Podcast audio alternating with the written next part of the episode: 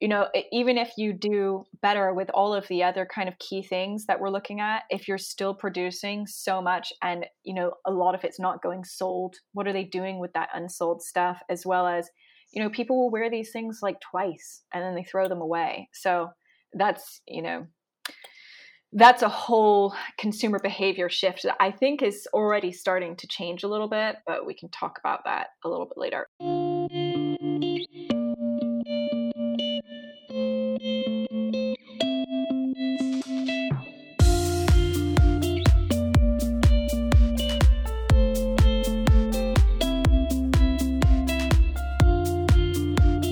Today on Animalia, we are talking about the state of greenwashing in the fashion and apparel industry. If you're someone who cares about where you're buying from, but has lots of questions on what's legit and what's not legit, well, uh, you're not alone. And we are discussing that today with with Sasha. Uh, I'm James. And I'm Nare. I'm Sasha. And thanks for being here today, Sasha. Thanks. Glad to be here.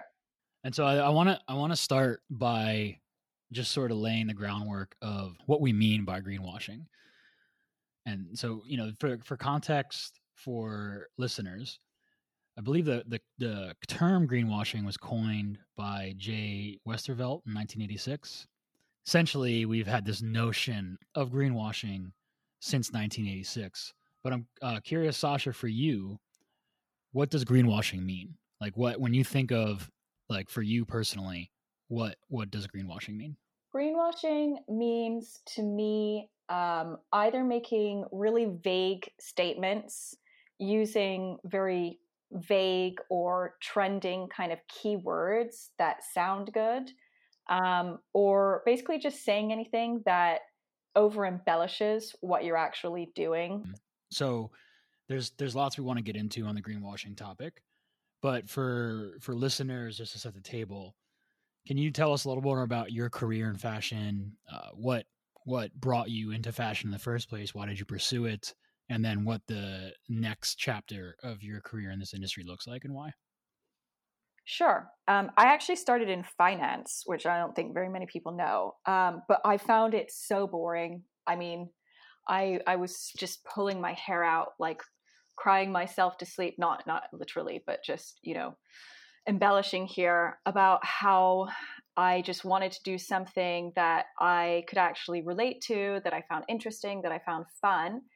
Um, but for me, it just wasn't there. So I actually started in fashion more on the tech side of things. So I got to London when e commerce was really just starting to become figured out and obviously e-commerce had been around for a while but say 10 15 years ago it wasn't that commonplace. Not every single brand had a website and net-a-porter and asos and all of those big players were just starting um, and all of the apps were just coming in a few years later. So i kind of started in with that because i loved the innovation side of it and i thought this is so exciting. There's so much that can be done. So i primarily worked um, in the fashion industry um, with brands who were looking to go and explore what they could do with technology. And uh, I was helping them with their branding, marketing, global e commerce strategies, stuff like that.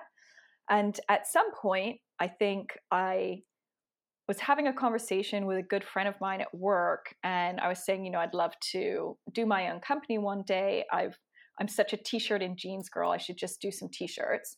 And um, we started talking about sustainability, which I hadn't really come up heard come up yet. It was a very new concept before sustainability started becoming a keyword a few years ago. Everyone was still talking about whether it's organic, so or you know animal free. So I started looking into it, and it was like this vortex of information that I got warped into because I just could not believe how bad and how messy the fashion industry was. You know, we put on these amazing marketing campaigns and we make everything look so pretty, and there are these beautiful clothes and these beautiful fashion shoots. And behind the scenes, it's just atrocious what's going on. Um, and I don't, I don't just mean how horrible it is for the environment as well as, um, you know, for the millions of people working in the industry, um, but also just how incredibly inefficient and wasteful it was and that to me, for somebody who had just been spending years of their life looking at how I can get a better return on investment for this marketing campaign and was obsessed with efficiency and growth, was thinking, how is this industry operating like this? Excessive amounts of waste, of fabric, of you know, using chemicals that are basically polluting the ocean and polluting the land to the point where you know you can't keep on going like there is an end point there is a finite point to how much pollution can actually happen before you use up that resource and not be able to use it again um, as well as just you know you're, you're working these people to the point of death and that's like quite morbid. Sorry to have to bring up on a podcast but if you think about things like rana plaza in bangladesh where I can't remember the specific number, but I think it might have been a thousand or two thousand people died in that building coming down. And you're looking at this industry, which is so glossy on the front, and you're thinking, this is just crazy. How can this happen? So I started really deep diving into all of the things that were going wrong with, you know, the backside of the industry in the production side and how it really works and what the problems really were because to this day we you know it's still not very well informed um, to people in the industry about all the problems. A lot of people just think it's about what fabric you use but it's obviously much more um, behind the scenes about the full life cycle of you know how it's made. Um, so i went on a total nerd fest for about two years and just i went and visited probably like you know 20 or 30 different factories. I was going and visiting dyeing mills all over europe um, washing like textile mills um, going to every single fabric show i could and just learning as much as i could to try and figure out how i could create the most sustainable t-shirt. And i just literally focused on t-shirts. So it's like that's what i wear. That's what i want to do. Seems like it makes sense. There are 11 billion t-shirts sold a year. If you can make a dent there that's you know a pretty good place to start there are more people buying t-shirts every day than there are designer dresses so maybe we should lay off on some of the big fashion designers who are probably only selling like five pieces of that item which might not be very sustainable but it's not like they're selling that many of them anyway.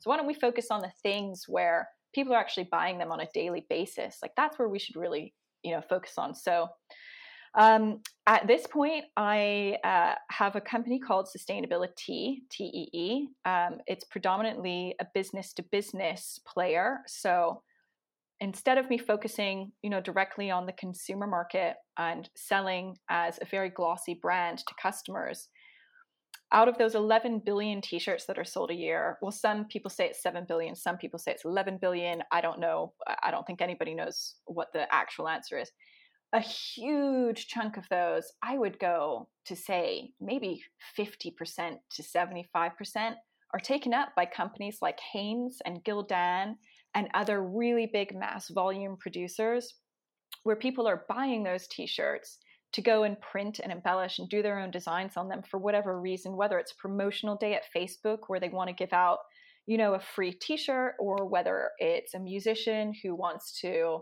do some type of graphic for tour merch.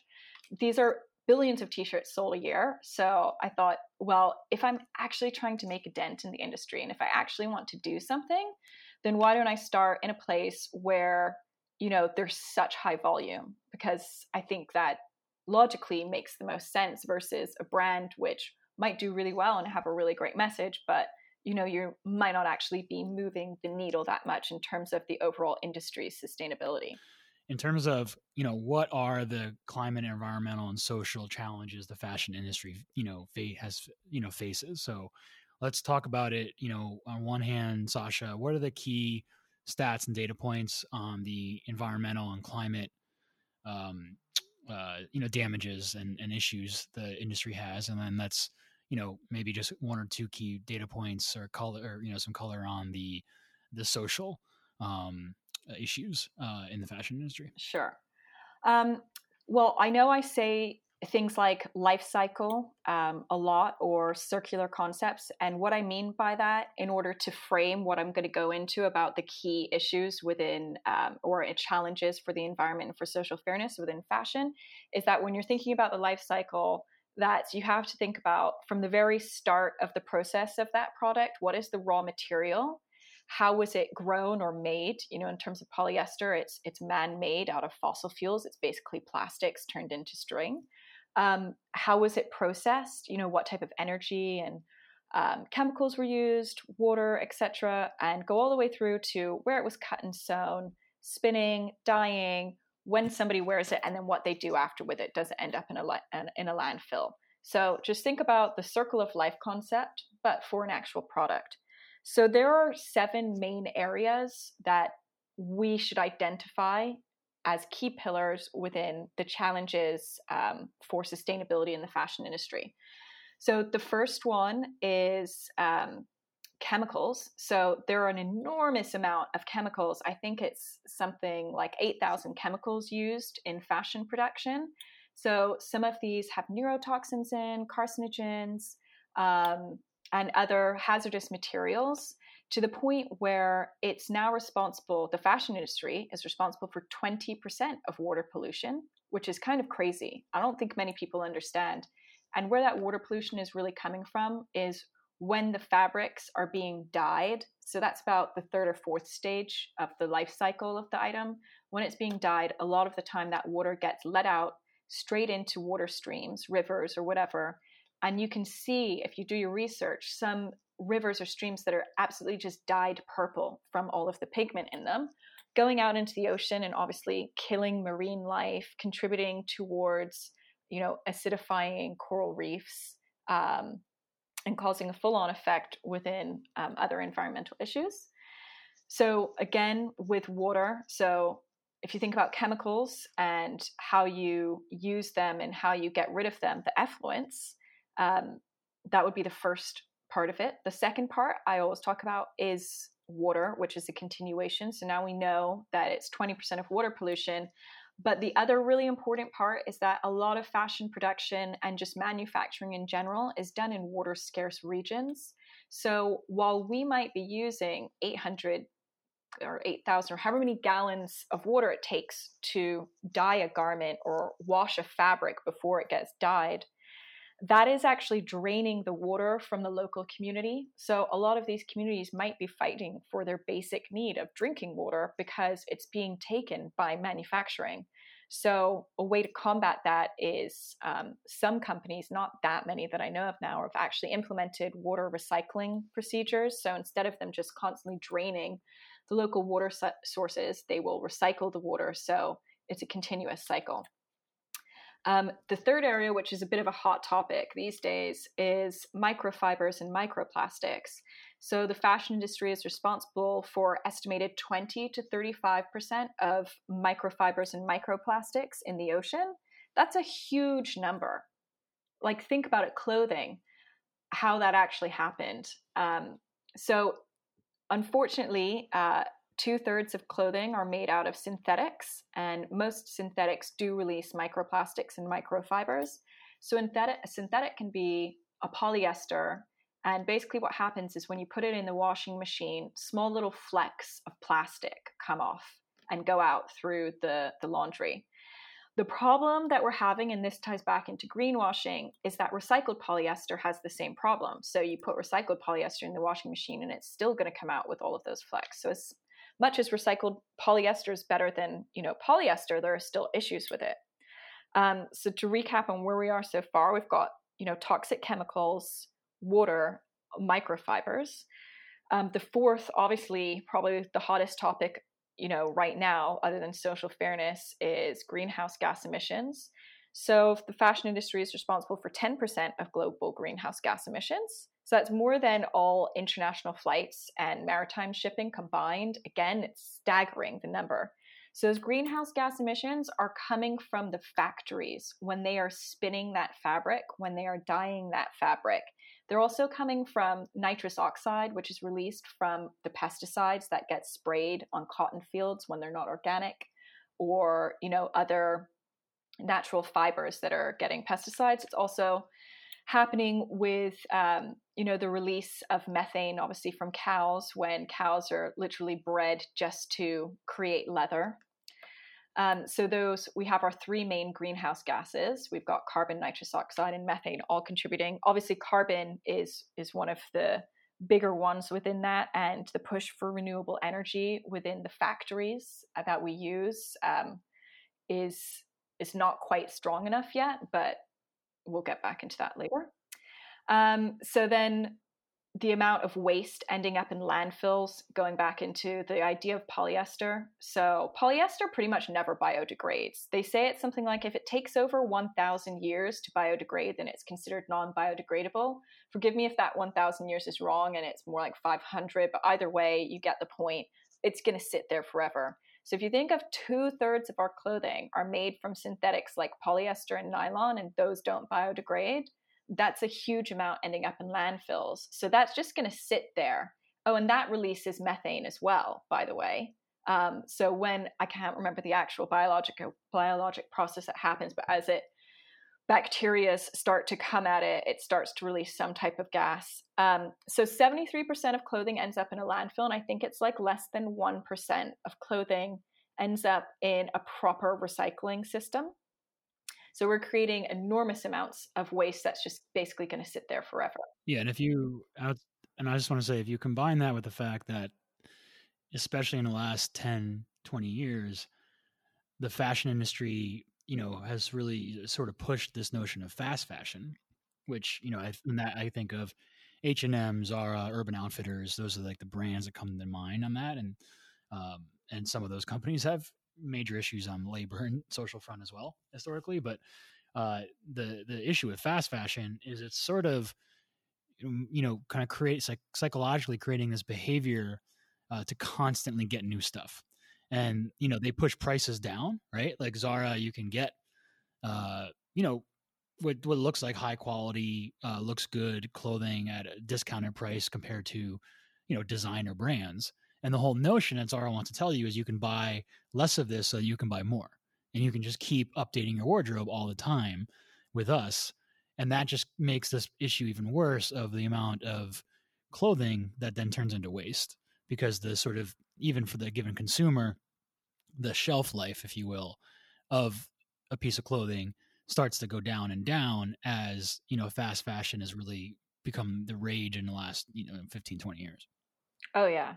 Well, fast fashion is obviously, you know, the big bad guy in all of this because you know, even if you do better with all of the other kind of key things that we're looking at, if you're still producing so much and, you know, a lot of it's not going sold, what are they doing with that unsold stuff? As well as, you know, people will wear these things like twice and then they throw them away. So that's, you know, that's a whole consumer behavior shift that I think is already starting to change a little bit, but we can talk about that a little bit later. Um, the other two areas that are obviously very important um, are, you know, social fairness. I was reading the other day that there's over 200 million um, child laborers worldwide. That means they're between the ages of five and 17. Um, there's also, you know, I'm not saying all of those are in fashion. Obviously, that's generally to do with a lot of manufacturing and um, products that we source from Asia, um, South Asia, and Africa, where their governmental legislation is just not as strong and they're not checking on these things. There are problems where people are being paid below minimum wage. Um, there, it's and many times they're not digital um, paying systems, so people get paid in cash. So if somebody says, you know, my boss didn't pay me, there's not really any way you can track that. Um, as well as the fact that a lot of people just wouldn't ever say that because they don't want to get fired. You know, there's no protections or workers' rights.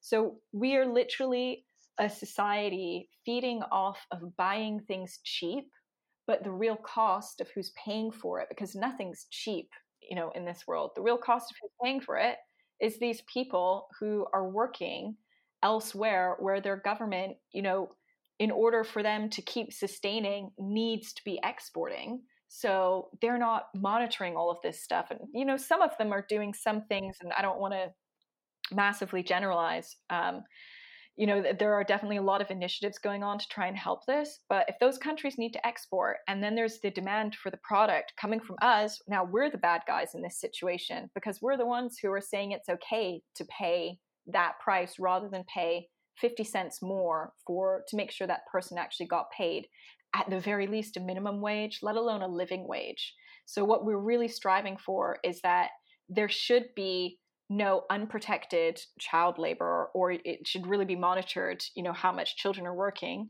as well as any slave labor which means you know they don't have the right to kind of form unions um, all sorts of things um, to make sure that men and women or genders sexual orientation social class that everyone's being treated fairly and that they're being paid properly uh, so that's a huge topic within the industry and something that is so incredibly important to tackle. I just wanted to sort of flag the the hidden cost element. I think is important um, to to to just emphasize again.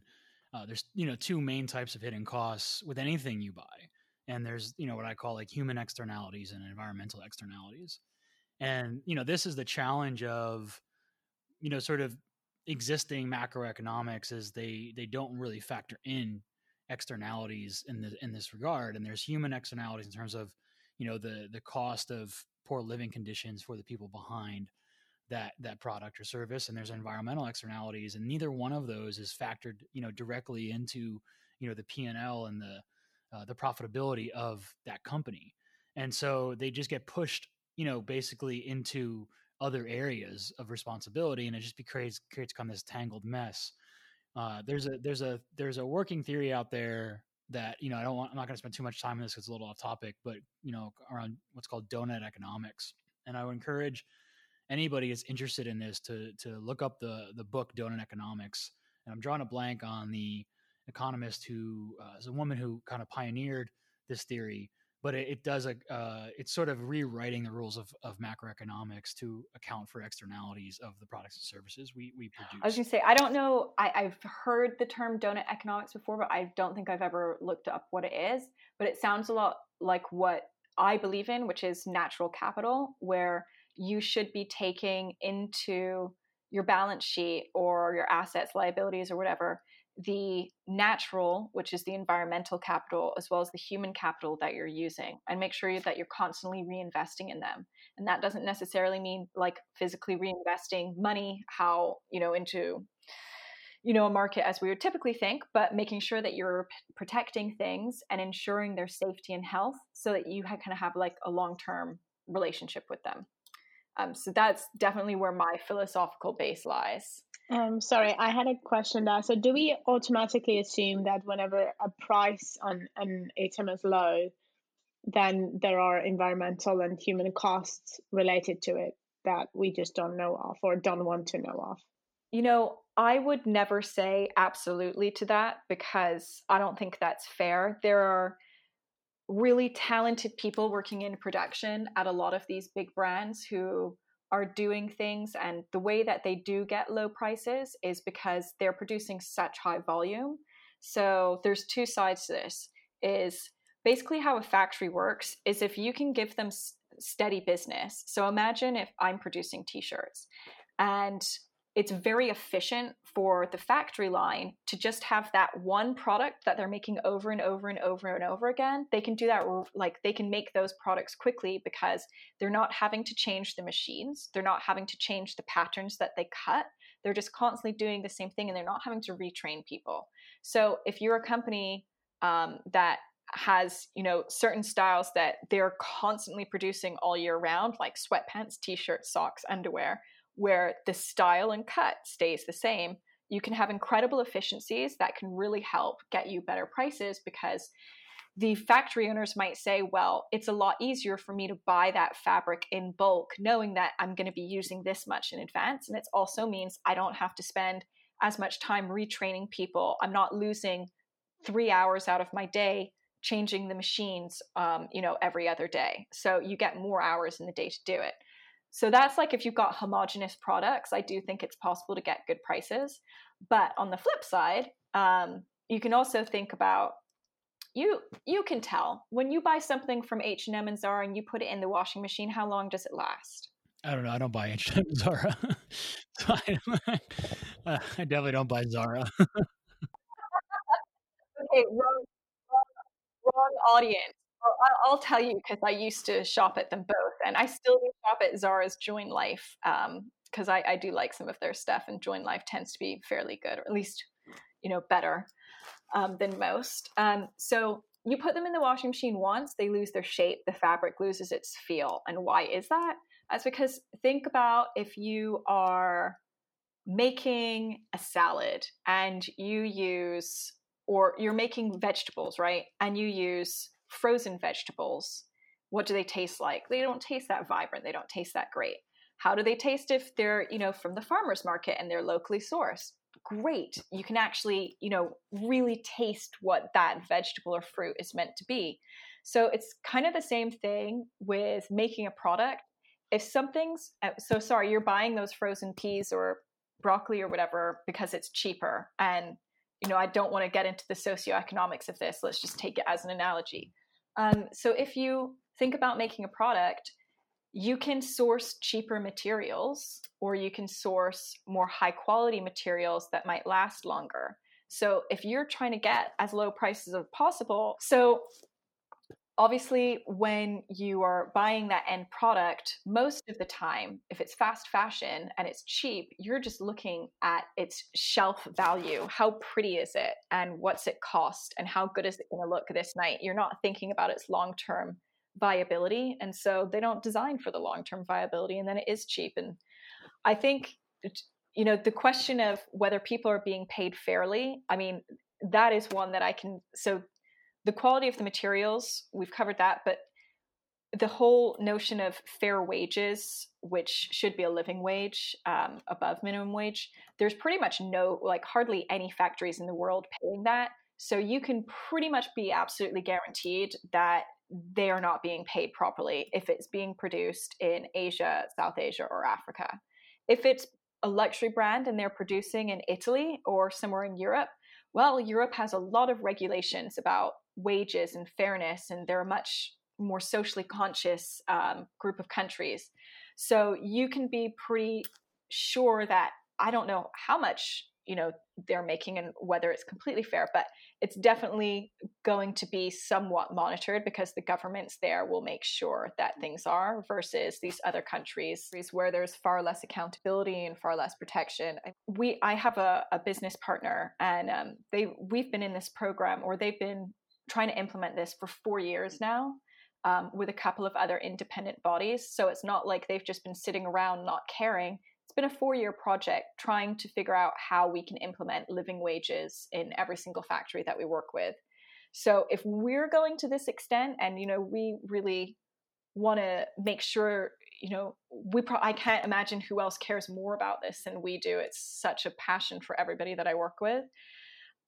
Can you imagine what companies, all of these big brands, how hard it is for them with the hundreds of factories that they work with. I'm not giving them an excuse, but if they're working with hundreds of factories, to be able to track that, it's it is really hard. Um, so, you know, there definitely needs to be more transparency between the factories and the brands about payment, and I think the big brands have the power to demand proper payment. I want to let's talk about that for a second because the, you know, there's you know one of the skeptics like a, a, skeptical point of view would be if if if one would say hey it's on the brands to you know uh, draw the line on demanding um, that you know the factories they're buying from are paying a living wage and and like they and if that means they have to increase the cost of their pro of their products then they have to increase the cost of their products or lower their margin.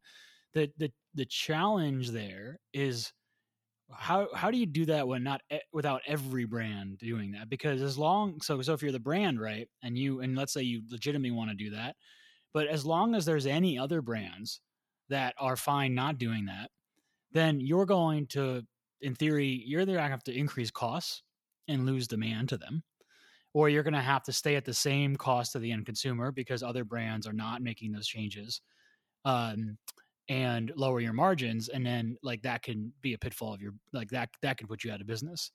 So it's it's a very complicated problem because I'm I'm curious what you think about how do you how do you solve for the fact that in a world where not every brand is doing this how is it actually doable? Because the nature of free market competition just means that if hey if brand x is brand x and brand y selling the same more or less thing to the same consumer and brand x says you know what?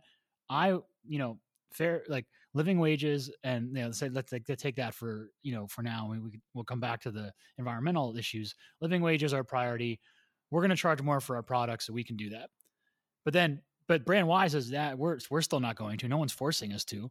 And uh, this is great for us because brand x is going to like we're going to get brand x customers because the cust- not enough customers really care about that and we actually because of greenwashing we can just say we're doing the same thing nobody knows any difference anyway and then all of a sudden, Brand X loses their business over time by trying to do the right thing. And obviously, I'm, I'm like, this is a, there's way more nuance than this, and I'm oversimplifying it for the the purpose of uh, like the hypothetical. But talking about the end consumer, and the majority of end consumers, majority, either don't care or are not going to investigate um, beyond the headline claim.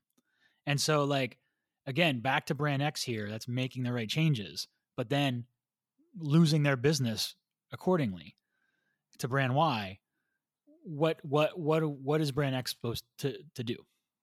So first of all, um, I think so many people at these big brands are so afraid to try and tackle this because they're so afraid one of how difficult it is, you know, to implement considering that a lot of these factories as I said before aren't even paying people digitally. They're still paying by cash. So, you know, there's a whole issue of tracking. Secondly, the issue is how do you calculate a living wage? There's a few different ways of doing it but that's going to vary. Like say just even in india varies according to what part of india you're in right and and particular situations so you know that's the second problem with it. The third problem is you know how do you make your factory do it? If you're the only brand working with your factory that's pushing for it. Um, you know what if your factory is working with 20 different brands and none of the rest of them care. How can you make them change? That's the third problem. However i will say we actually um, in our project that we're working on, we've calculated it only takes 50 cents more to pay our entire supply chain a living wage. 50 cents more per product. What i'm doing is extremely price sensitive. So that that's probably a bit of a challenge for me but for other brands like when you're selling things for like 20 bucks sell them for 2050. it's it's literally 50 cents more. That's all it was. It's the implementation side of it that is really difficult. I actually found um, that it was more expensive for us to increase the quality of our product than it was to pay people fairly. Now that's kind of crazy i mean when we were in product development i didn't like the way this fabric was feeling and i wanted them to wash it differently or do that differently or whatever it was that added like a dollar more on. But if I want to pay people a fair wage, that only adds 50 cents. So I personally found that mind blowing. Um, again, the difficulty really lies in implementing because one of the factories we're working with is saying, you know, that they would love to, but that they are. So this is the flip side. The factory said that the other brands that they work with don't care and they've tried to implement it before but the other brands say they don't they can't add that extra price into their product so the factory says we can't afford to pay a living wage because the other brands will not pay any higher prices because as a brand what you're doing and the way we've all been taught is you've got to make something for as cheap as possible and sell it for the most you can or within your competitive band right to increase your margins as much as possible. So you imagine if you're in production or sourcing, your entire job is about finding a factory that can make a product to a decent enough level. Um, or if you're in a more premium sector, obviously you're looking for someone who can do exceptional quality. So you're you're looking who's going to do this job the cheapest for me. So all of these factories are then taught that their main competitive advantage is on their price as well as their speed and several other factors. But they know that their price is going to make or break a deal. So it is, I think, probably going to have to take a few. So I can't talk too much about it. So I would like to say something that we're working on, but it's too early. So I'm, I'm not going to get into it. But I think it will take a few different brands all of a sudden going out there and being able to prove that they are paying a living wage and put which will help put pressure on other brands to do so because the fashion industry at least the competitive side of the fashion industry um, you know, they all know they've got to keep up with the Joneses. And if one brand within their competitive set is paying a living wage, they absolutely know that they will have to start figuring it out for themselves as well because they're all competing so tightly that any competitive advantage they have in terms of their marketing or their product um, they're going to have to be able to match otherwise they're going to lose market share. Yeah.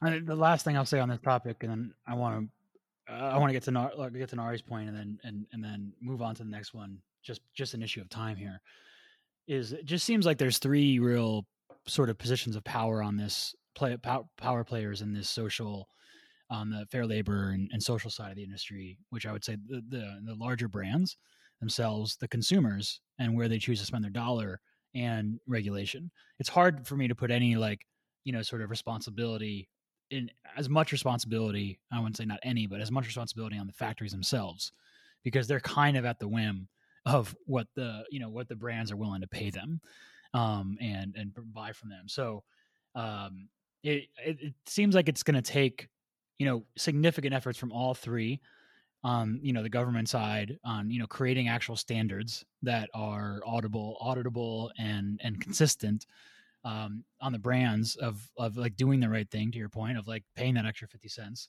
but also on consumers and you know where you choose to spend your dollar and we're going to get into that in a second helping consumers do that but you know for people that say like what can i do? I'm just an individual. This is another case of like you can choose where to spend your money and you can choose on which brands you spend it on and that does go a long way. Nari what was the question or point you wanted to make before we move to the next topic? Um, yeah i was just going to say um, competition is certainly like a big driver for the brands and and hopefully uh, what sasha was saying if if one or two do that and can prove they're doing that others will follow but however like it's really hard to demand that like to believe that's going to happen with brands because um, they have a fiduciary duty to just increase the value of their business and increase the volume. So i think um, I, I sort of had this comparison in my in my head like no matter how cheap like a car is if it doesn't have a seat belt in you probably would never buy it and there w- wouldn't be a possibility for anyone to sell a car without a seat belt or without all the kind of checks and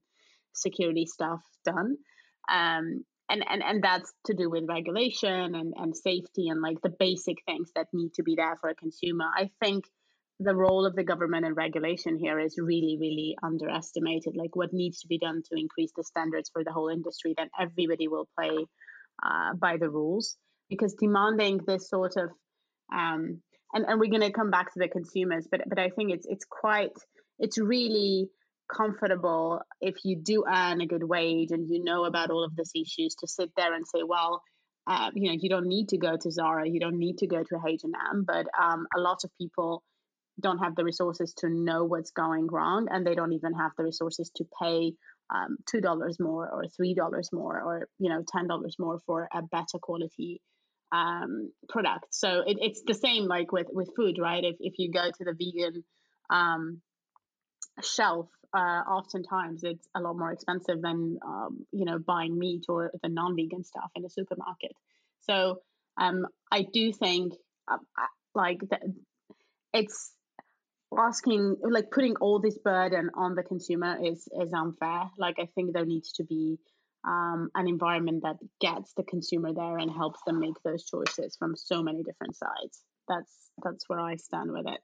Yeah that really really good points there i completely agree with you and i think probably the key within sustainability in general is let's not just corner ourselves in for me thinking about the fashion industry but just the whole world in general, I think we're at a bit of a cruxus point now where we're evaluating how we are, what we've been doing in the past, and how we want to move forward. I think it's very timely now that people are going to people are asking these questions of why are we doing business in this way and why is our society built in this way where we're just you know exploiting and driving prices down and then you know the reason why people can't pay for a, a product which was made in a great way is because maybe they aren't being paid. Maybe you know there were reasons why they weren't able to get you know a, a more um, financially successful job um, so i think we are asking all of these questions now. I think within the fashion industry they are really i mean i can say you know whatever negative or bad things um, you know we want about them but i do think you know obviously i have a lot of friends who work in the industry and people are becoming very very very aware of these problems and they really were not five years ago. So you know if you think within the industry they're only just starting to realize all these things because the it's never really been brought to their attention before, to be honest. Like people weren't thinking about this 10 years ago. Well, maybe some were, the early adopters, but if you imagine all the people working in the industry on the front side of the marketing, the sales, the design, didn't even know these things. And of, of course, you know, there has been no collaboration to create a system of universal metrics or standards that which we all abide by. But they are starting to now because people are getting more aware. I mean, there's um, there was a fashion pact signed in Paris like a year or two ago where I think it was like the top 50 worldwide fashion brands made an agreement to phase out um, carbon and greenhouse gas emissions by, I, I, think it was 2035. I'm not sure. I would need to fact check that. And that does show that some of the collaboration is starting to happen. And the missing part we have is, as you said, is the the regulations from the governments, and that also includes um, you know, the US government and the UK government, how they tax imports. You know, if a product can prove that it was made in a fair way, then maybe the taxes shouldn't be high on the importation of it. Um, but that would rely on those governments caring about the welfare of, you know, foreign laborers in foreign countries and foreign environments. Um, so I think we've got a ways to go.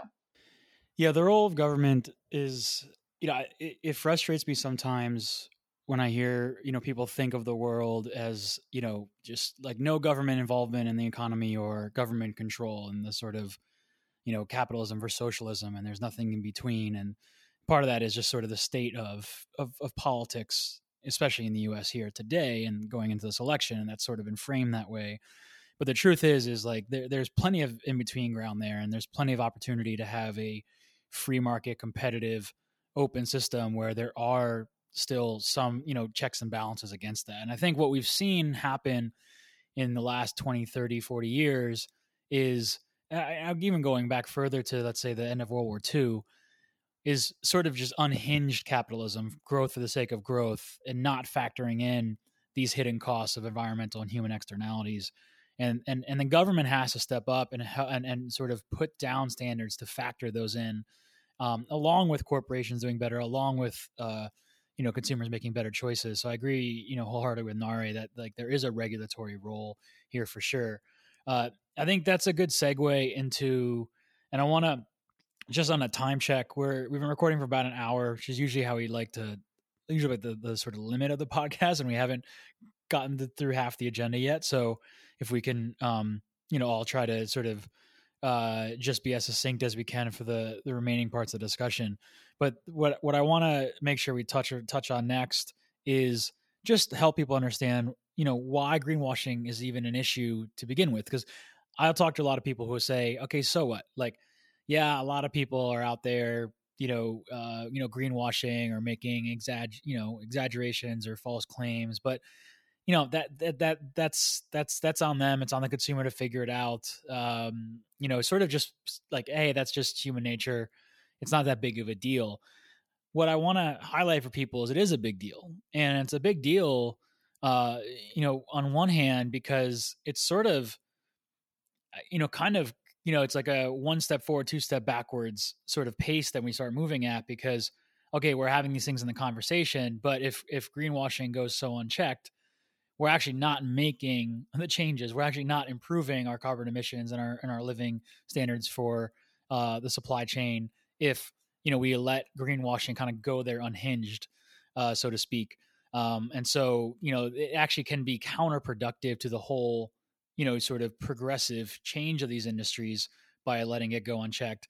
The other thing that worries me the most is you get to a point where a word like sustainability, a word like transparency, a word like organic just you know becomes such a mess to navigate on the consumer side that it starts to mean nothing and you get to a place where then okay so what you know the folks doing it right can't actually get credit for doing it right and can't actually make a claim, like you know can't shift demand even for the consumers looking for that because it's so easy to just lie about it and create make false claims that the words themselves start to lose all their meaning and lose all their consumer trust to where it's like even if the government were to step in and create rules around sustainability it's too late because consumers have already lost trust for that word and it's already gotten like just so noisy uh, to the to the point where it doesn't it loses all its value even if if you wait too long um, you, I'm curious. Do you do you both share those those similar concerns?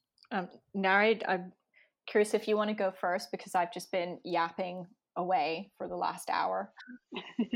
yeah, that that was the point of the podcast, having me do that. uh, yeah, I, um, I I do agree with you. I think um, I think we are at a point where a lot of those words are are losing meaning, but at the same time and we have touched upon this topic during the podcast a few times like other episodes i think like um, the younger generation is a lot more aware and uh, they are giving like a new meaning to those words and they are going to be a lot stricter in terms of um, what do you actually mean when you use those words and maybe we'll have new words come up um, so there are you know two sides to the story but i do agree that um, uh, we we need to tackle this issue otherwise it's all going to become like one big mess and then there's no incentive for anybody to do the right thing. And uh, when there are no incentives really nothing happens and we know how society works. Um, that's that's just the basics. So yeah this this needs to be addressed. And i actually wanted to ask sasha about um, she talked a little a little bit i think about proving um, the claims um, and that's quite a complicated issue, I believe. So, um, would you just share a bit more? Like, how can you actually get audits done? Are there any bodies that are like third parties that are doing it today? How does that whole process work? How can you prove that you're not just doing like marketing speak, but it is actually what you're doing and practicing? Um, what are the ways to do that today? So um, everything I do um, has third-party certifications, which I talked about earlier. So one of these 30 third-party certifications can certify, you know, how you treat your water. Um, they can certify that the fabric is what you say it is. Um, just, you know, for example, if you were ordering, um, you know, a spinach smoothie somewhere and they gave you like an arugula one instead, but they tried to convince you it was spinach. Like the same thing goes on with fabrics. You can say I want polyester or recycled, and you can say you want recycled polyester, and they give you polyester. If it's not certified, like you, there's not really any way to tell. Um, so there are certification bodies, as I said, that do water, fabrics, um, you know, that certify they're organic. They certify how you treat your labor. So there's all sorts of different ones. The problem is, uh, like I was saying before, is that they're not very, um, you know, consumer and consumer focused. So they don't really explain the depths at which they go to. So a lot of them actually do look at the full supply chain and have a lot more to them than um, their name might allude to, like GOTS organic certification, actually goes into detail about water treatment, chemicals. It's not just about the fabric being organic, it's making sure that the whole process of how it's handled for the full life cycle um, hasn't had any hazardous toxic chemicals um, or environmental pollution. So, you know, they um, can explain, the brand can explain it on the website. Um, then actually, you know what's even better?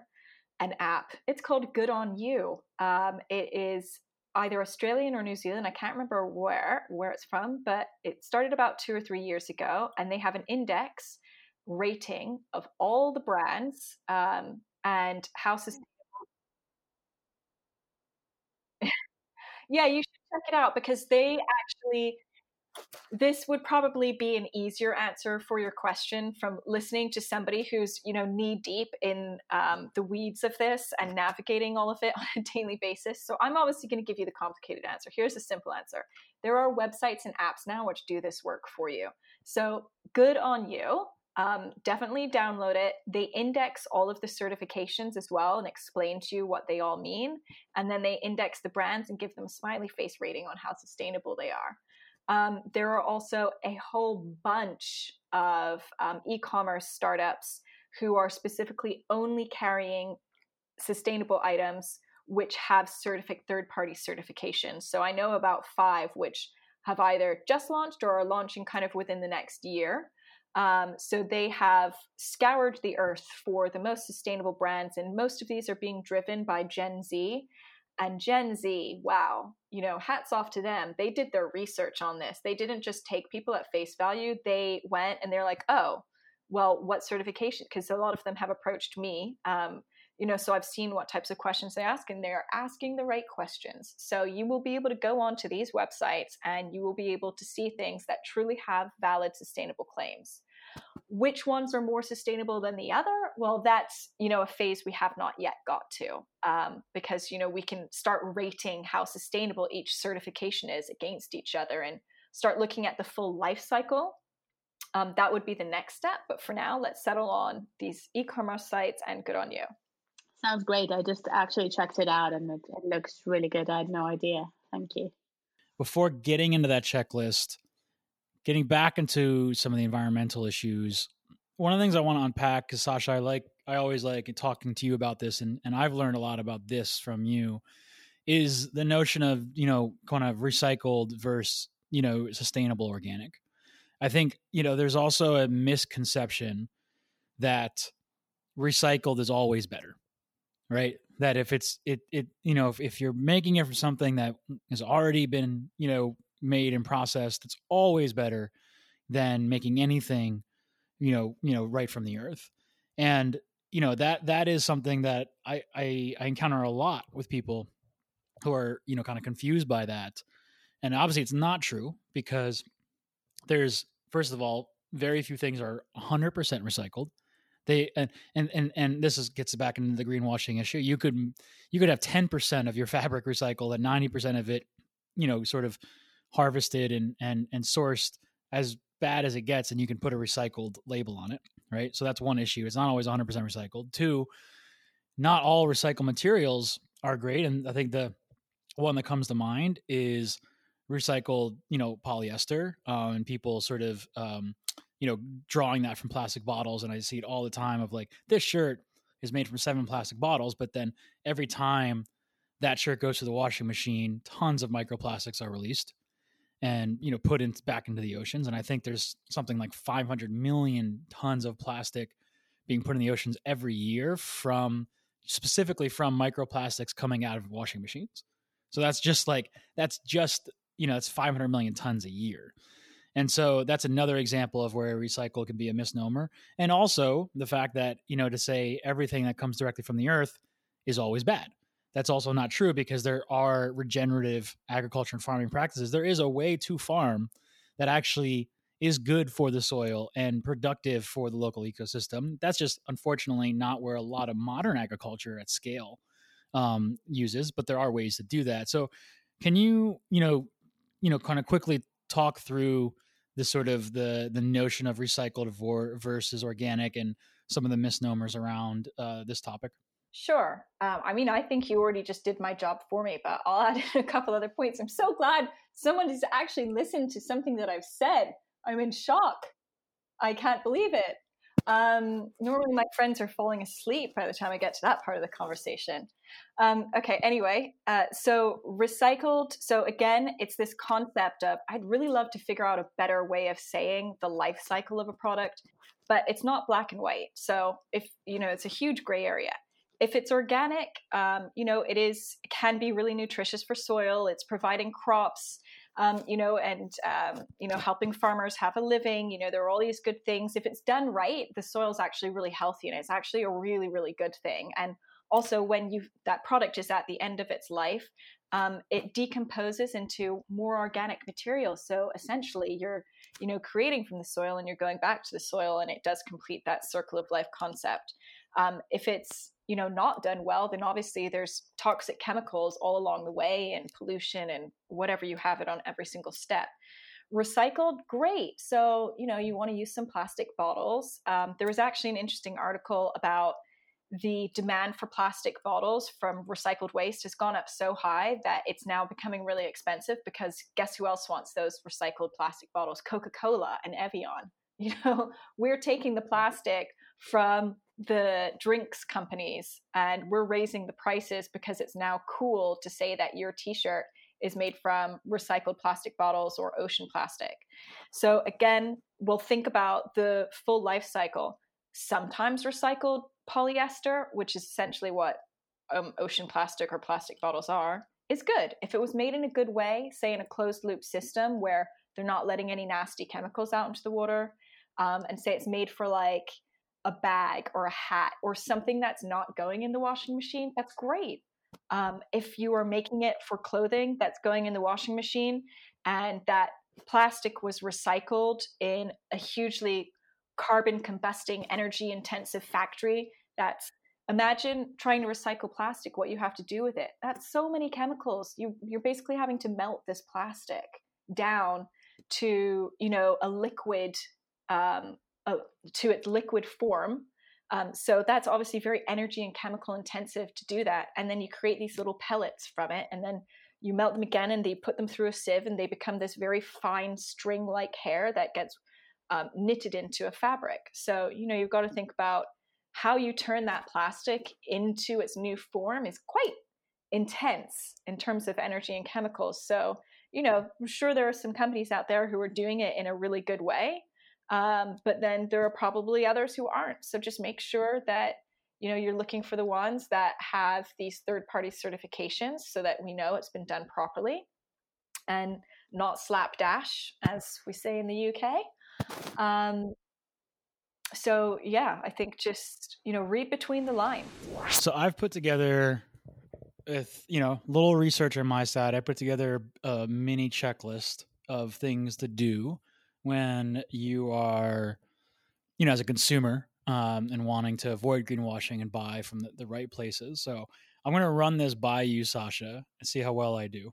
You're going to grade me on if um, you know it, what do you think about this checklist and if they're what else is it might be missing from it okay so uh, number one i wrote down is is yeah this notion of like eh, what i call like just just kind of look into the the wording so to speak. Um you know natural doesn't always mean organic friendly.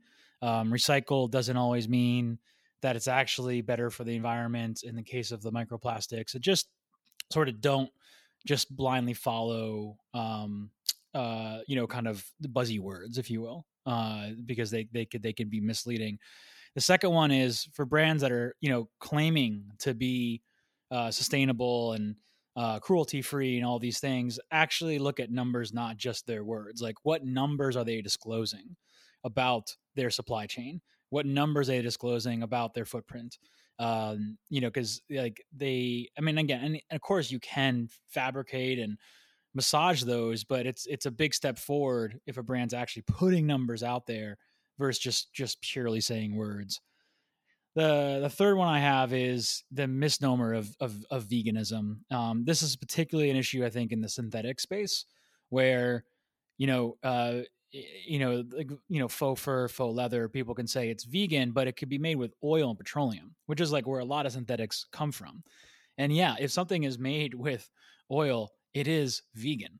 Like it's not made from an animal product, but it doesn't mean it's good for the environment. This is my general frustration with the word veganism in general, which I've had multiple podcasts on. I wrote an article on just sort of how lazy it's become around like it's like the being you know it's uh, just purely like it's not always super environmental just because it's vegan it just it does mean it doesn't use an animal product but a lot of you know uh, a lot of products that don't use animal sourcing still are very damaging the environment you know synthetics come from oils is like an example of that uh the, the next one is actually finding out where the clothes are made so like where are they where are the factories that, you know, um, these brands that brand is is sourcing from?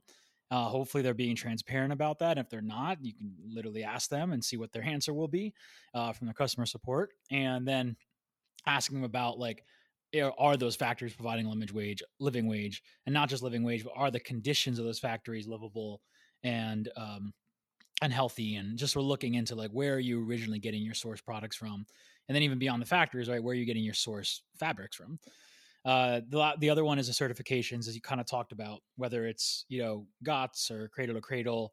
Um, you know, anybody to me that is is marketing sustainability should have some third party certification and like there's not a agreed upon you know consensus on which ones are better the, the most supreme one um, but if you don't have any like if you literally don't have any independent third party that has certified your system you know that that's a red flag to me uh, if i see a brand that doesn't doesn't have anything at all.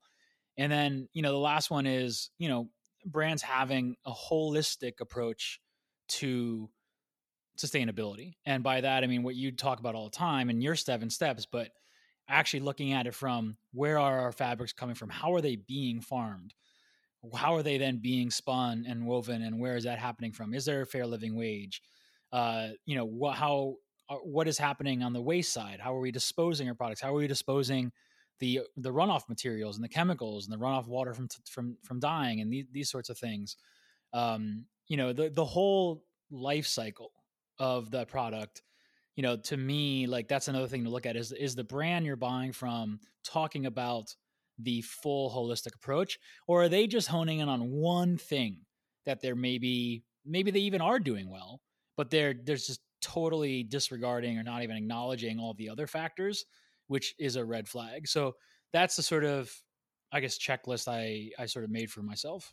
Yeah i think that's great especially um you know those couple last points and the not it is to me it's a huge red flag as well when i see somebody just hyping on about like one particular thing i'm like okay so if you were doing everything that great i'm sure you'd be talking about all of it Nari, I'm curious for you as a consumer and someone who, you know, I would I would put you in the conscious consumer bucket because uh, we we've talked about this. But how with a with with clothing and apparel specifically, have you noticed your shopping habits change in the last 5, 10, 15 years? Um, yeah, that's uh, that's a good question. I um, to be fair, like I do not spend a ton of time to um, to do research on brands and things that I'm buying. Um, what I do is, and, and this has developed especially in the last five years, um, I try to decrease consumption in general and um, that might not be the best advice because we still need people uh, you know having jobs and the economy going. But for me uh, personally that has been like a really healthy uh, way to think about this. So every time i am thinking about making a purchase i think twice i try not to um, be too impulsive with it or buy things that i know are not going to last and so on. That that's been like the easiest mental framework for myself. Um, COVID and, and this whole period has been very interesting because um, it sort of shows you that um, you need even less than you thought you would need. And um, I recently came across a really um, cool, like New York Times article. I think they don't always write cool stuff, but sometimes they do.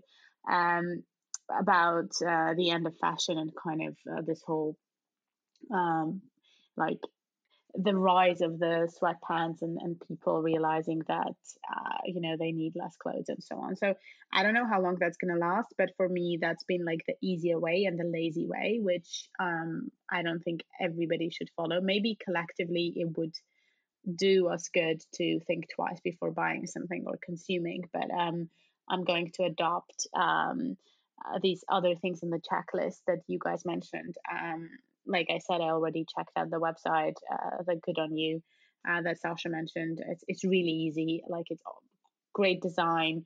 All the brands are there.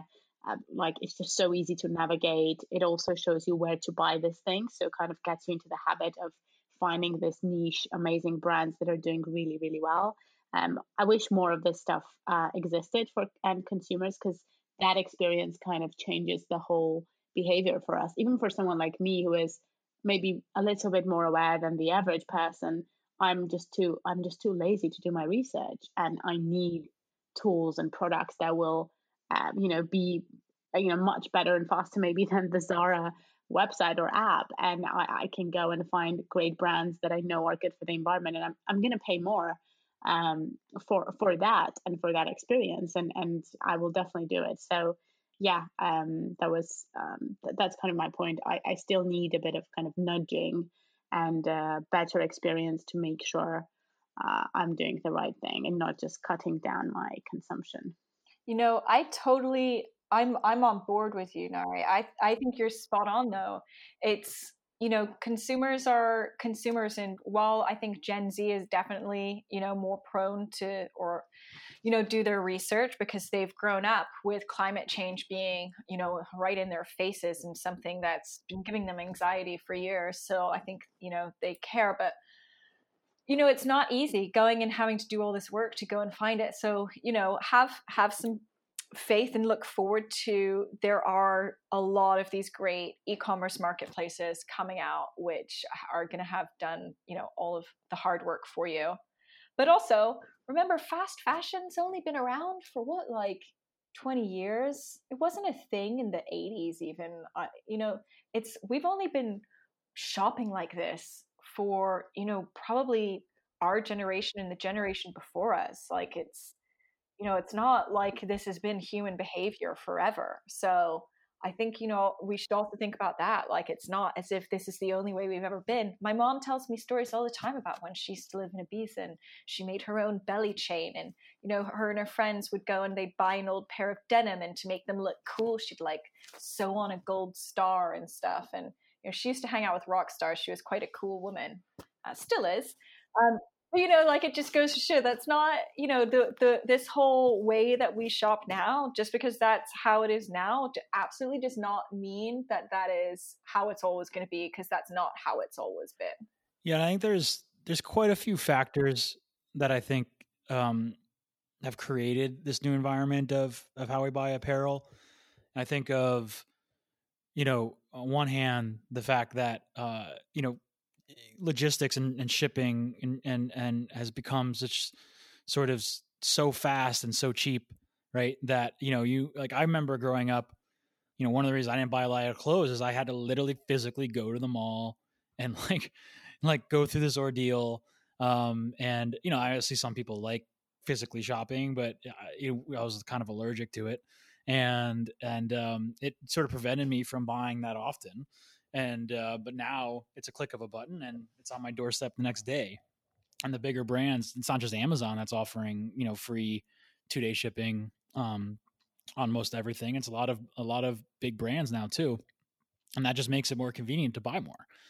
And so like that that is a factor i think social media and how you know sort of easy it is to target specific consumers with specific messaging. Um, you know even if you're a, like a, whether you're a startup brand or whether you're a reseller. Uh, I mean, the amount of, of ads I see for clothes on Instagram are just mind numbing. Um, and, and it's just so easy to, to target people now that it's just created a lot more, you know, uh, just a lot more stuff in the market. Um, you know, I think, I think of sort of the, the cost coming down. And part of this is like, I think the globalization of the economy creates avenues to finding supplies for cheaper and you know more and more countries that you know are on the developing side you know want to boost their economies they want to sell goods and um, you know we have more connection points and by and large I'm, I'm i'm totally for a globalized economy and i think it is it's always the right solution but i think one of i think it's a factor though in that it's it's you know i think of again 20 30 years ago it'd be very hard for the average person the average startup the average entrepreneur the average designer to go and find you know a cheap overseas manufacturer of of you know of of apparel you have to kind of cut and sew it yourself and figure it out more locally. But now it's it's quite easy and that again just proliferates the market. So i think all of these things have kind of gotten us here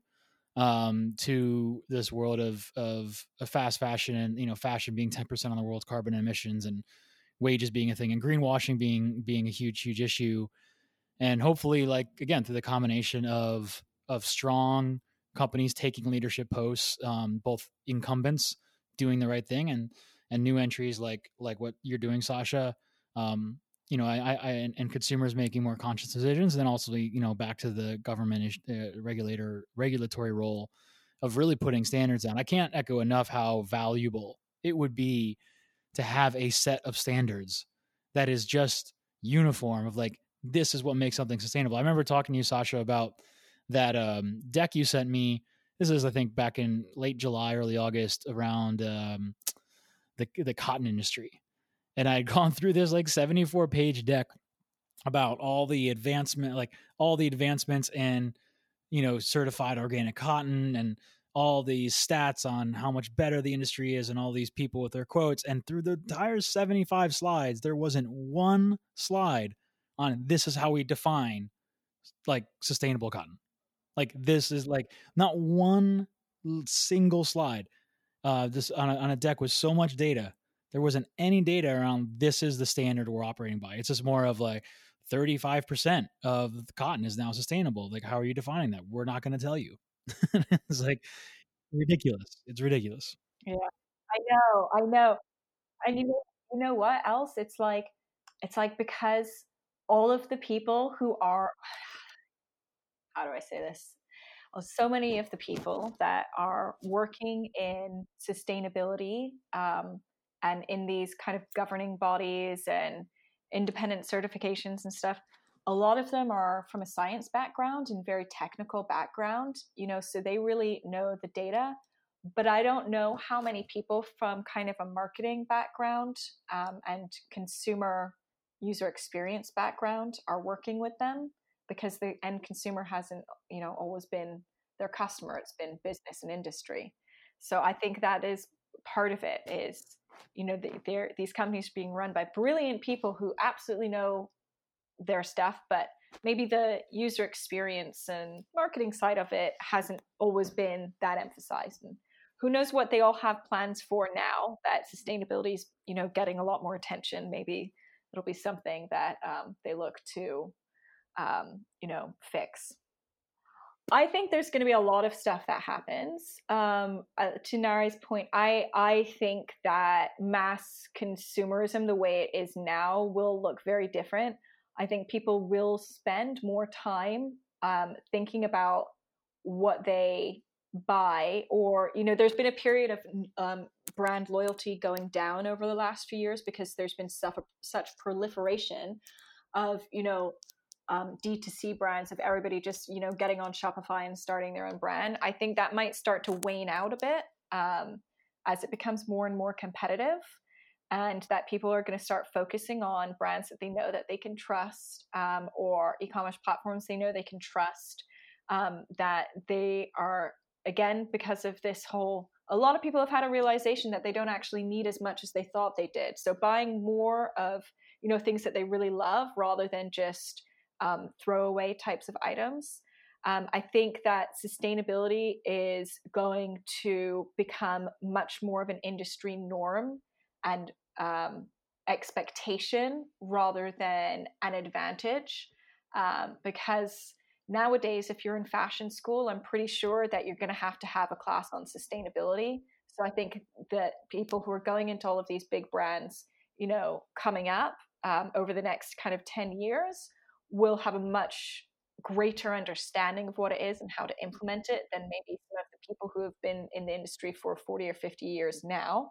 Um, so I do think, um, you know, as a whole, it will become much more standard to be sustainable and it will maybe not in five years time but in 10 years time it will start to become weird if you're not and people would be like ew that's gross um, I, I honestly think that uh, just because within the fashion industry, so if you work in fashion right now, sustainability is probably one of the most talked about topics and has been for the last two years. Um, so if it's like that now, I, I don't think that's going to stop. I think it's just going to be people learning more about it and addressing different parts of it and focusing in on different parts of it over the next few years. And then in 10 years time, if you know, you don't, as a big brand, if you don't have your act together, uh, then then you're screwed. And actually, I had a conversation with someone who was pretty high up at Calvin Klein about that. And he said that they were investing the Calvin Klein group. And obviously, this is, you know, hearsay. So don't quote me on it. But the Calvin Klein group was investing a ton of money into sustainability programs, not necessarily something that they could use right now today. But they were doing a lot of research and development because they felt that if in 10 years' time, if you're not sustainable, forget about it, you're dead in the water because Gen Z will not shop you. Are we going to have uh, fashion weeks? I could see a lot less of, you know, huge fashion weeks where everyone's crowding around for a week and a lot more kind of independent streaming um, fashion shows. That would be my gut feeling on that. For like really popular brands, why would you go to Fashion Week if you can have spotlight on you and not have to compete with like, you know, 50 other brands during the week to get, you know, a Vogue article? You can, you know, do it in November and just stream and do something really magical and you know implement virtual reality and holograms and all of that type of stuff.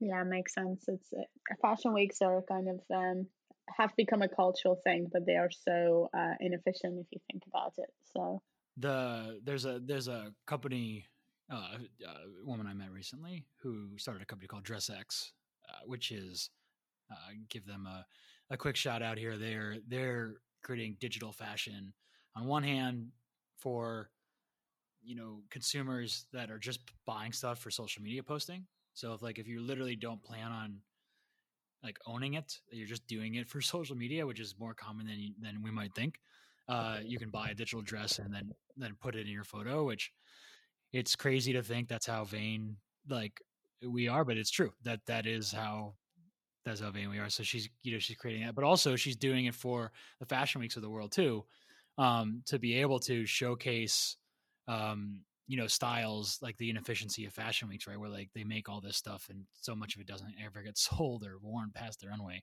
making it for that reason as well. The I also want to just also stress one of the points Nari made earlier around like what we all can do better here is just consume less. Like we, you know, I I could almost guarantee that, you know, for most anybody, let's say living in lower middle class standards or above, um, you you likely have more you have more clothes than you need. Like I can like almost almost guarantee, and you have a lot of things you don't wear. Um, just consuming less. If you do nothing more, if you're like, yeah, yeah, I'm not going to research, you know, who's greenwashing or not, and I don't have time for that. Totally understandable. If you just consume a little less, uh, you're going to make a positive imprint um, on things, and we we we we all have too much much more than than. So to wrap this up, uh, just two things real quick, Sasha. I'm going to do a quick rapid fire question. The four questions for you, we kind of end the podcast with, and um, the uh, the first one is, what is a a book, any book that you recommend people read or check out related to, you know, environmentalism, climate, maybe it's specifically um, natural capitalism. Uh, natural capitalism. Yeah. Okay, great. I've had that had that one recommended before. Too. I sent um, you, but it never arrived. I mean, I've got the Amazon receipt to show that like I oh, had right. it sent. Okay, all right. We'll take that offline. Sorry about that. Um, uh, next question is, what's a documentary or film or TV show uh, series that you recommend people watch? That's like maybe not as mainstream. Let's say Planet Earth is very mainstream as an example of that. But what's one you recommend people check out? The True Cost Livia Firth. Cool. And then next question is what is your favorite animal or wildlife in, on on uh, on the planet? God, I mean, I have to say my cats because you know they're just they have such funny little personalities. But I mean, they're not my favorite animal, but I'm just gonna go with cats. Okay. Um, domestic. I'm talking about like house cats, right? Yeah. Yeah. And then last is what is one behavioral change you would like to see people make um that like in a for you know in a pro climate way that you think is doable by for almost anybody i'm going to go with you guys on stop buying so much and i don't just mean fashion i mean in general yeah for sure absolutely all right. Well, Sasha, thanks so much for the time. Great meeting you.